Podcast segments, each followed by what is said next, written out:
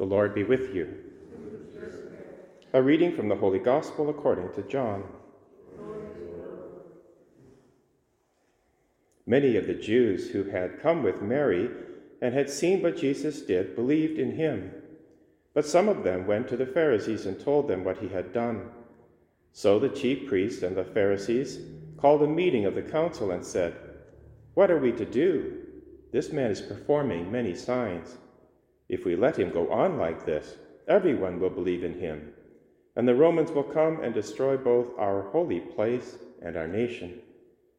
But one of them, Caiaphas, who was high priest that year, said to them, You know nothing at all. You do not understand that it is better for you to have one man die for the people than to have the whole nation destroyed. He did not say this on his own but being high priest that year, he prophesied that Jesus was about to die for the nation, and not for the nation only, but to gather into one the dispersed children of God. So from that day on, they planned to put him to death. Jesus therefore no longer walked about openly among the Jews, but went from there to a town called Ephraim in the region near the wilderness, and he remained there with his disciples. Now the Passover of the Jews was near, and many went up from the country to Jerusalem before the Passover to purify themselves. They were looking for Jesus and were asking one another as they stood in the temple, What do you think? Surely he will not come to the festival, will he? The Gospel of the Lord.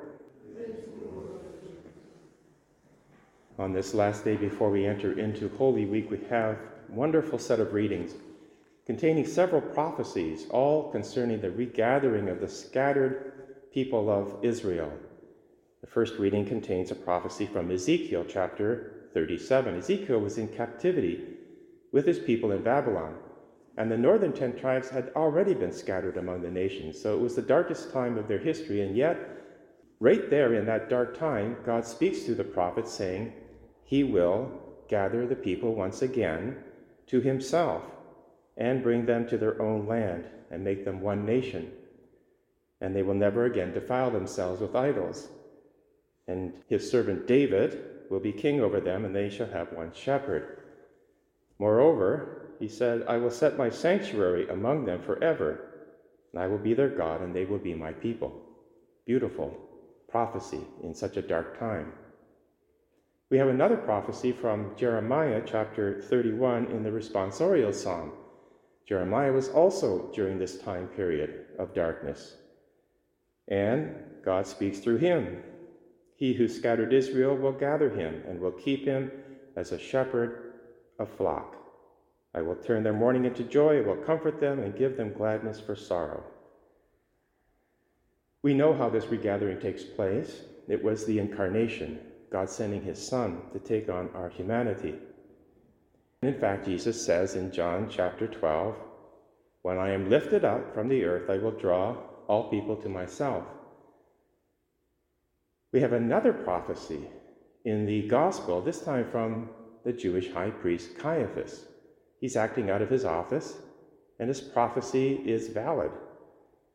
He says, it is better for you to have one man die for the people than to have the whole nation destroyed. Now, John, who's writing this gospel, gives the commentary. He says Caiaphas did not say this on his own, but being high priest that year, he prophesied that Jesus was about to die for the nation, and not for the nation only, but to gather into one the dispersed children of God. So, all of these prophecies concerning one theme God wants his people together, united believing in Him and acting according to His will. For us, we know again how this has taken place because Jesus, in His lifetime, said to Peter, You are Peter, on this rock I will build my church, I will give you the keys. Whatever you bind on earth will be bound in heaven, whatever you loose on earth will be loosed in heaven. So we have this new gathering, as the Catechism says, in the one holy Catholic Apostolic Church. And we're here this morning because the whole purpose of the Mass is to focus on this paschal mystery of Christ's death and resurrection. It's a retelling of the story, a representation, so that we are here, we regathered to receive the one Christ.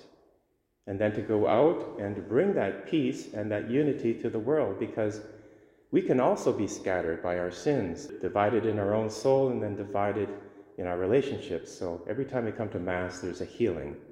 We're brought into this beautiful unity. This fulfills Jesus' prayer the night before he died on Good Friday.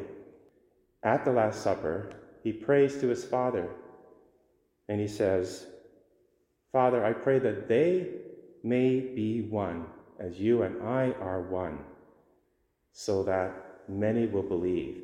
There's a witness power to unity, which is why the devil always tries to scatter and divide.